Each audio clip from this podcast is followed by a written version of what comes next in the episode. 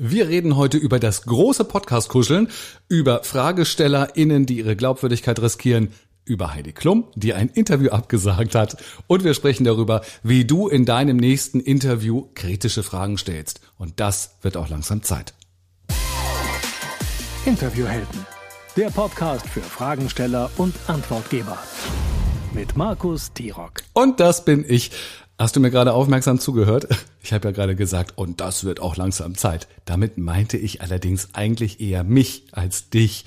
Es wird nämlich langsam Zeit, eine neue Episode für alle Interviewheldinnen und Interviewheldinnen rauszubringen.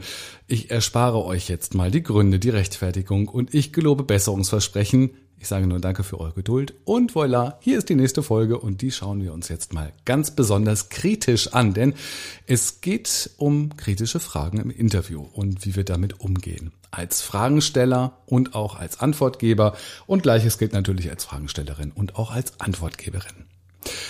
Und da frage ich mal ganz direkt und persönlich dich, konfrontierst du deine Gäste in deinem Interview eigentlich mit kritischen Fragen? Diese Frage habe ich auch in meine Community auf Social Media gestellt und ich bin tatsächlich überrascht worden über das, was dann da so passierte. Also sowohl ähm, wie viel da passierte, als auch was genau passierte. Mein Bauchgefühl und meine Beobachtungen sagten mir eigentlich, nein, die wenigsten stellen kritische Fragen im Interview, in ihrem Podcast oder auf Social Media, in ihren Lives auf YouTube und so weiter. Eure Abstimmung zu meiner Frage brachte allerdings das gegenteilige Ergebnis heraus. 60 Prozent sagten ja, wir stellen unseren Gästen kritische Fragen und 40 Prozent sagten, nein, wir verzichten auf kritische Fragen. Da war ich tatsächlich erstmal überrascht, 60, 40. Ich hätte eher vermutet, dass es genau andersrum ist, aber ich finde das natürlich super. Also, dass schon fast zwei Drittel in Interviews auf kritische Fragen setzen, das ist ganz großartig. Also unbedingt bitte weiter so machen. Ihr seid wirklich spitze, was das Thema dann angeht. Aber ich habe nicht nur gefragt, führst du kritische Interviews, also die geschlossene Frage ja und nein. Ich habe auch gefragt, was hält dich denn eigentlich davon ab, keine kritischen Fragen zu stellen? Und die Antworten auf diese Fragen, die waren dann sehr vielfältig, aber ich finde, man kann schon sagen, es zeichnet sich ein gewisses Muster ab. Ähm, ich habe mal ein paar Antwortbeispiele mitgebracht, also zum Beispiel, dafür habe ich meinen Gast nicht eingeladen, um kritische Fragen zu stellen, oder das liegt mir nicht, kritische Fragen überhaupt zu formulieren. Ich möchte meinen Gast ja nicht bloßstellen, das wäre doch unverschämt. Oder auch, es könnte chaotisch werden. Es sind wirklich nur so einige, äh, die aber ganz gut wiedergeben, um was es, glaube ich, geht. Es ist nämlich wirklich spannend. Was passiert denn hier? Hier werden kritische Fragen eigentlich durchgehend als etwas Negatives bewertet, was ich persönlich eigentlich gar nicht so sehe. Also nach dem Motto, stelle ich kritische Fragen, dann bin ich unverschämt. Vielleicht kann man das irgendwie so auf diese, auf diese Kernbotschaft reduzieren. Und ja, natürlich, so etwas gibt es und äh, es gibt zerstörerische Interviews, wo Gäste rhetorisch in eine Ecke getrieben werden, in der sie dann auch nur verlieren können. Das findet auch zum Beispiel gerne mal in den Medien statt. Ich glaube auch, dass dieses Vorurteil, dass kritische Fragen sozusagen etwas Negatives sind, ähm, dass das auch durch die Medien tatsächlich hervorgerufen wird. Und ja, es gibt investigative Interviews, journalistische Interviews, die das Ziel haben, Missstände aufzudecken, Widersprüche zu entlarven, Lügner zu enttarnen und so weiter. Gibt es alles. Aber über die rede ich hier eigentlich gar nicht die haben richtig eingesetzt, natürlich ihre Berechtigung und zwar in den Medien und im Journalismus. Die sind sogar sehr, sehr wichtig, wenn wir sie gut und richtig einsetzen.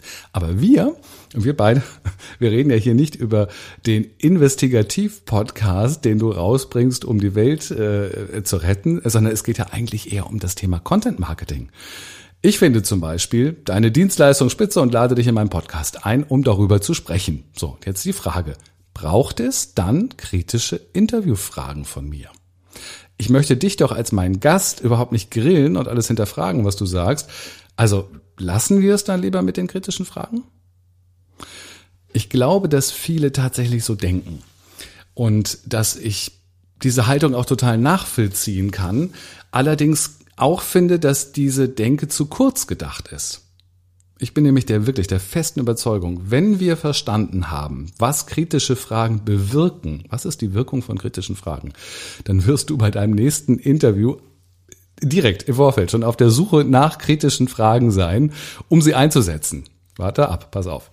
Ähm, es waren ja auch mehr als nur eine Person, die auf Insta oder LinkedIn zum Beispiel die Frage gestellt haben und auf Facebook auch. Markus, was meinst du denn eigentlich mit kritischen Fragen? Was sind denn überhaupt kritische Fragen? Ach, und das fand ich einen richtig guten Ansatz. Da muss ich gestehen, hatte ich gar nicht drüber nachgedacht, weil für mich sind kritische Fragen natürlich total definiert. Ich weiß genau, was das sind, äh, wie man die einsetzt und was für eine Wirkung sie haben.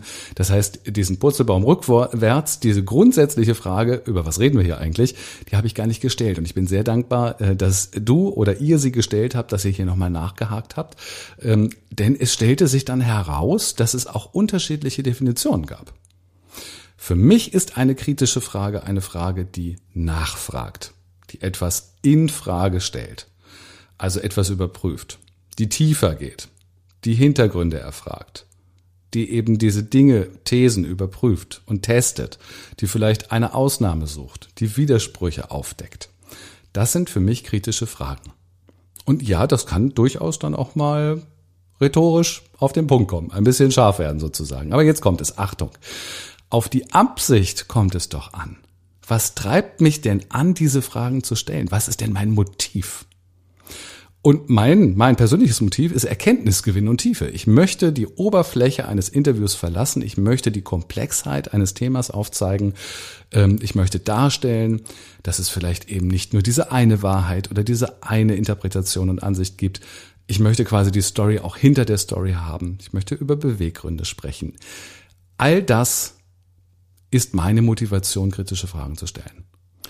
Und mit dieser Haltung mit dieser Einstellung oder mit dieser Erwartungshaltung tut doch keine kritische Frage mehr weh.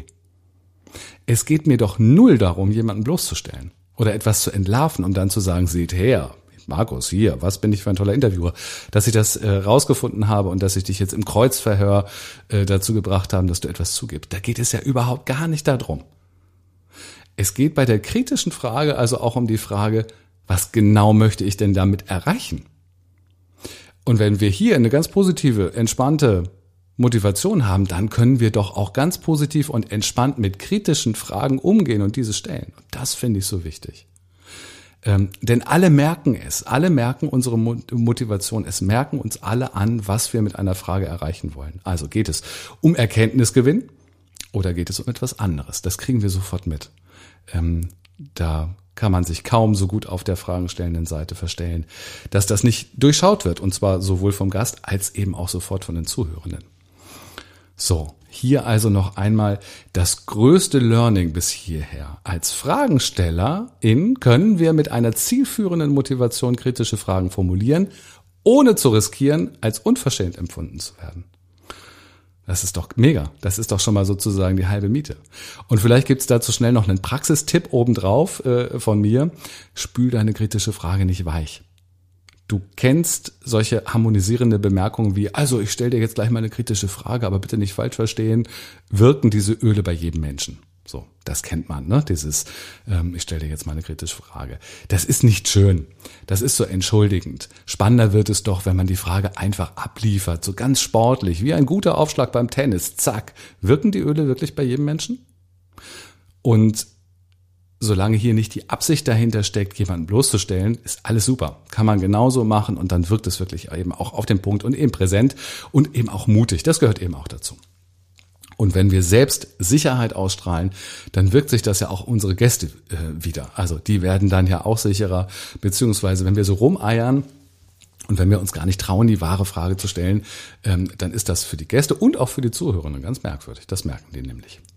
So, jetzt wissen wir, wie wir selbst auf kritische Fragen schauen können, damit es uns leichter fällt, sie zu stellen. Aber was wir noch gar nicht geklärt haben, warum stellen wir eigentlich kritische Fragen? Also warum sollten wir das machen? Darüber reden wir jetzt. Was habe ich von kritischen Fragen, ist dann die Frage. Ein Punkt, den hatte ich eben schon mal angesprochen in meiner persönlichen Motivation. Da geht es darum, das Interview bekommt eine Tiefe. Das wird vielschichtiger, das plätschert weniger an der Oberfläche und setzt sich intensiver mit dem Thema auseinander. Und das ist natürlich etwas ganz Wunderbares. Also Tiefe ist ein wichtiger Punkt. Der zweite Punkt, warum wir kritische Fragen stellen sollten. Wir wollen es doch auch wissen. Wenn wir uns also mit einem Gast oder einem Thema auseinandersetzen, dann kommen wir doch selbst ganz unwillkürlich auf die, auf die Themen, auf die Widersprüche, auf die Fragen, auf die Komplexität. Komplexität. Ähm, spreche ich mit einem über Umweltschutz, dann weiß ich doch, dass jede Medaille zwei Seiten hat. Also gehe ich doch meinem eigenen Wunsch nach und frage auch, wie es da mit den anderen Seiten aussieht. Trau dich also bitte selbst oder trau dir bitte selbst, muss man sagen, die spannenden Themen zu erkennen, zu finden, ähm, dir zu vertrauen und sie dann eben auch anzusprechen.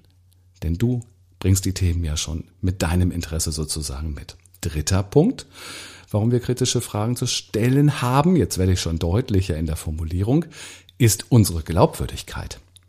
Es gibt bestimmte Themen in einer Bubble, die liegen einfach auf der Hand. Die stehen wie ein grinsender rosa Elefant im Raum, ja? Und was geschieht wohl mit deiner Glaubwürdigkeit, wenn du dich so ganz elegant versuchst, an dem rosa Elefanten vorbeizuschlängeln und ihn einfach mit keinem Wort erwähnst? Oh mein Gott, das geht doch total in die Hose. Kann ich ein Interview über Diäten führen, ohne zum Beispiel den Jojo-Effekt anzusprechen? Glaub nicht. Kann ich über Elektromobilität reden, ohne über, weiß ich nicht, schwache Reichweiten der meisten Akkus zu sprechen?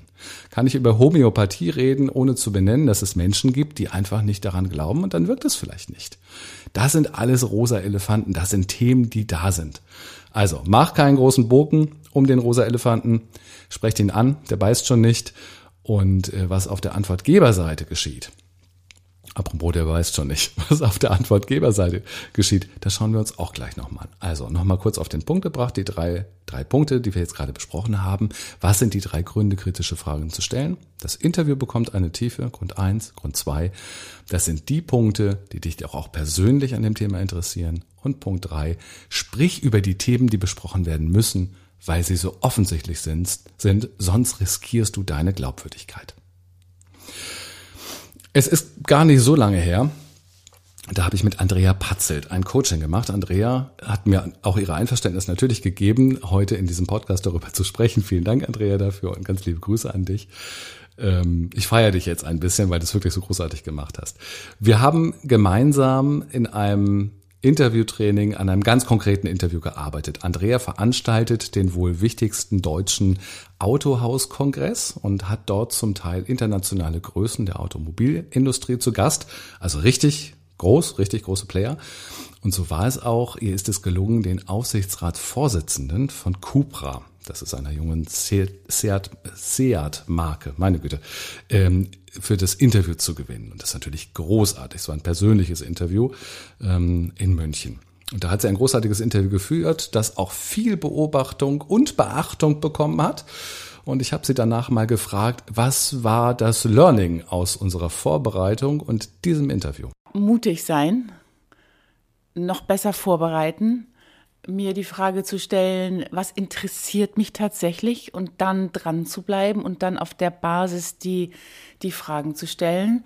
Und ähm, Markus, du hast mir ja auch gesagt, äh, ich war ja ein bisschen zögerlich bei den ein oder anderen Fragen, weil die politisch sein können. Ähm, dann hast du gesagt, du musst die Fragen stellen, weil was, äh, was ist das für ein Interview, wenn das, was für die Zuhörer relevant ist, wenn das nicht angesprochen wird? Und in dieser Antwort steckt einfach ganz viel drin. Mut haben, die Fragen auf den Punkt zu fragen und nicht rumzueiern. Sich selbst die Frage zu stellen, was will ich denn wirklich selber hören? Was ist mir wichtig? Was sind wirklich die Themen? Und dann auch noch die Szene im Blick zu haben, die Bubble im Blick zu haben, um zu fragen, was wird denn da gerade heiß diskutiert? Stichwort Glaubwürdigkeit. Großartig. So, und jetzt verändern wir einmal die Perspektive. Jetzt schauen wir mal auf den Antwortgeber und die Antwortgeberin, unsere Gäste. Was passiert denn da, wenn eine kritische Frage gestellt wird? Und um das möglichst plastisch zu machen, hören wir Andrea noch mal kurz zu. Wie hat Ihr Gast auf Ihre kritischen Fragen reagiert? Und dazu muss man auch wissen, Andrea hatte die Fragen zuvor mit der Presseabteilung abgestimmt, nach unserem Coaching die Fragen aber komplett verändert. Total offen, sympathisch. Der hat sich total gefreut, weil er sagte, äh, weißt du, Andrea, das, was du mir geschickt hast, das sind typische Fragen, 0815 Fragen. Und das, was du mir jetzt da jetzt äh, stellen wirst, das wird anders sein und ich freue mich drauf. Wow, was für eine tolle Reaktion. Und weißt du was? Sie überrascht mich persönlich überhaupt nicht. Ich kenne nämlich genau diese Reaktion. Und vielleicht würdest du selbst genauso reagieren, wenn das passiert, was passiert ist. Andrea hat auf ihre 0815 Fragen verzichtet. Stattdessen ist sie mit frischen, aktuellen und relevanten, belastbaren Fragen ins Gespräch gegangen. Und der Gast war so dankbar darüber, denn endlich gibt ihm mal jemand die Möglichkeit auch zu zeigen, was er kann. Endlich traut sich mal jemand, ihm einen Aufschlag zu präsentieren, der ihm selbst auch Spaß macht, wenn er ihn kontert, wo er sich selber mal anstrengen darf und zeigen kann, was für eine große eigene Expertise eigentlich er selbst mitbringt. Wann können wir denn zeigen, was wir wirklich drauf haben? wenn man uns die Chance dazu lässt und wirklich kluge Fragen stellt, dann dürfen die auch kritisch sein, wenn sie uns die Möglichkeit geben, mal richtig auszupacken. Was für eine Erfrischung, würde ich sagen. So, und wenn wir das wissen, dass wir unserem Gast mit unseren kritischen Fragen sogar die Möglichkeit und die Chance geben, sich richtig gut zu zeigen, sich zu positionieren, als Experte aufzutreten, das ist doch etwas Wunderbares. Also noch besser sozusagen. Laufen wir allerdings Gefahr, dass unser Gast bei der ersten kritischen Nachfrage inhaltlich thematisch gleich umfällt und eben nicht substanzielles sagen und zeigen kann, dann sollten wir uns vielleicht nochmal Gedanken über den Gast machen. Ist das dann wirklich ein Experte, den wir in unserem Podcast haben wollen? Also ich finde die Frage, die kritische Frage, müssen wir uns dann auch stellen. Ich kann mir jedenfalls persönlich nicht vorstellen, dass jemand ein Interview mit mir führt und mich durch kritisches Nachfragen so aus dem Tritt bringt, dass ich keine Antwort mehr wüsste. Ich weiß nicht, wie das bei dir ist. Kannst du dir das vorstellen? Würde dir das passieren? Ich glaube nicht, wahrscheinlich doch auch nicht, oder? Wohlgemerkt immer mit dieser Nachfragehaltung, dass es um Inhalte und nicht um Bloßstellen geht. Bloßstellen kann jeder, dafür braucht es nicht viel, aber genau darum geht es ja nicht. Es geht ja um die Inhalte. Hatte Andrea selbst eigentlich Sorge, dass es was schiefgehen könnte, wenn sie die Fragen so stellt, wie wir sie erarbeitet haben? Ja, aber nur davor. Währenddessen nicht. Währenddessen war ich dann so in diesem Interviewtunnel mit meinem Interviewgast. Ich habe da ja zwölf Leute um mich rumstehen gehabt. Ich habe das gar nicht mitbekommen. Ich habe mich so fokussiert, ich habe mich so sicher gefühlt. Ähm, ich habe dann, nachdem vorher einfach wirklich klar war, dass ich die Fragen so stellen kann und dass der offen ist, ähm, mich einfach auf das Interview eingestellt und habe total Spaß gehabt und mein Interviewgast auch. Ach, was für ein schönes Erlebnis. Und genau darum geht es ja auch, sich selbst auch so auf ein Interview einzustimmen und vorzubereiten, dass man selbst eben auch große Freude daran hat. So, fehlt noch was? Ja, es fehlt noch was. Die dritte Perspektive. Und wenn wir die erst noch besprochen haben, dann stellst du sowieso nur noch kritische Fragen, da bin ich ziemlich sicher. Es geht um uns alle als ZuhörerInnen. Denn was geschieht mit uns und bei uns, wenn wir ein Interview verfolgen und dort tauchen plötzlich kritische Fragen auf? Na, was passiert dann? Ich würde sagen, da machen wir aber richtig spitze Ohren, oder? Dann hört man doch total intensiv zu, was da los ist. Was geschieht denn da? Wie reagiert der Gast? Wie war die Frage? Wie wird die Antwort sein? Da entsteht ein Momentum, große Aufmerksamkeit. Also aus einem allgemeinen Gemurmel wird auf einmal etwas ganz Glasklares. Und wie toll ist das denn? Die Zuhörer sind noch aufmerksamer als zuvor schon. Und genau das wollen wir doch. Die Menschen, unsere Zielgruppe erreichen. Ja, und das können wir dann natürlich auch ähm, mit einfachen kritischen Fragen erreichen. Können wir nicht nur, das sollten wir auch. So, ihr Lieben. Was bleibt jetzt über von dem grauen Schleier, die das Thema kritische Fragen am Anfang so umwehte? Eigentlich nicht mehr viel, oder? Es ist ja scheinbar so, dass ich kritische Fragen stellen darf und sie meiner Glaubwürdigkeit guttun, der Gast endlich die Chance bekommt, seine ganze Expertise zu zeigen und die Zuschauer gespannt an unseren Lippen hängen. Wow, mehr geht doch gar nicht. Drei Personen, alle happy und das Ziel mehr als erreicht. Und genau so sollten wir kritische Fragen eben sehen und für uns nutzen. Sie tun uns wirklich alle gut. So, und ganz zum Schluss gibt es noch so die Geschichte von Heidi Klum, die möchte ich euch nicht vorenthalten. Eine Enttäuschung, wie ich finde. Ich bin ein bisschen betrübt darüber, dass Heidi so reagiert hat. Das Medienmagazin DWDL wollte ein Interview mit ihr führen. Die Fragen müssen davor mit der Pressestelle von ProSieben abgeklärt werden. Das finde ich schon ein absolutes Unding, aber es ist leider äh, Praxis. Und nachdem DWDL die Fragen hingeschickt hat, wurde ähm, der Termin einfach abgesagt. Die Fragen seien wohl zu kritisch gewesen. Ich kenne die Fragen, zumindest einige, und sehe das übrigens überhaupt gar nicht so. Das waren wirklich keine investigativen, kritischen, journalistischen Fragen. Ich nenne jetzt hier mal eine, äh, Zitat, Germany's Next Top Model ist ohne Frage so divers wie nie in dieser, ähm, in dieser Staffel. Aber muss das eigentlich immer so oft betont werden? Reicht es nicht, einfach divers zu sein? Ernsthaft, ist das eine kritische Frage, die man sich nicht stellen lassen möchte? Also ich weiß ja nicht, wer entschieden hat, das Interview abzusagen, aber ich kann mir beim besten Falle, Falle nicht vorstellen, ähm, dass Heidi Klum auf diese Frage keine Antwort gewusst hätte. Und auch hier hätte sie sich als erfahrene Medienmanagerin positionieren können. Hat sie aber nicht. Chance vertan. Eigentlich schade für sie. Tatsächlich. Umso stolzer bin ich auf Andrea, die ihre Chance zu 100 Prozent genutzt hat. Also ich habe nach dem Gespräch von den Zuschauern, die dabei gewesen sind, äh, so das Feedback bekommen, dass die Fragen sehr ungewöhnlich waren und dass die sich wirklich gewundert haben, dass, dass der, der Gesprächspartner darauf in der Form auch geantwortet hat. Also sie waren provokant, sie waren ungewöhnlich, sie waren frisch und die Art und Weise dann, wie ich es dann verpackt habe, war dann offenbar annehmbar, sodass ich dann auf jede dieser Fragen tatsächlich Antworten bekommen habe. Also, haben wir einen Deal? Wenn es sich anbietet, bitte beim nächsten Mal kritische Fragen ausprobieren. So, schön, dass du dabei warst. Ich hoffe, ich konnte dir ein paar gute Minuten hier machen. Für mich ist das schönste Dankeschön, wenn mein Podcast von dir geteilt und empfohlen wird. Damit hilfst du mir und anderen wirklich sehr. Und vielleicht fällt dir etwas Schönes ein, wie und wo du diesen Podcast oder dieses Thema teilen kannst. Ich sage vielen Dank, auf bald und hab eine gute Zeit. Gute Fragen, gute Antworten. Interviewhelden.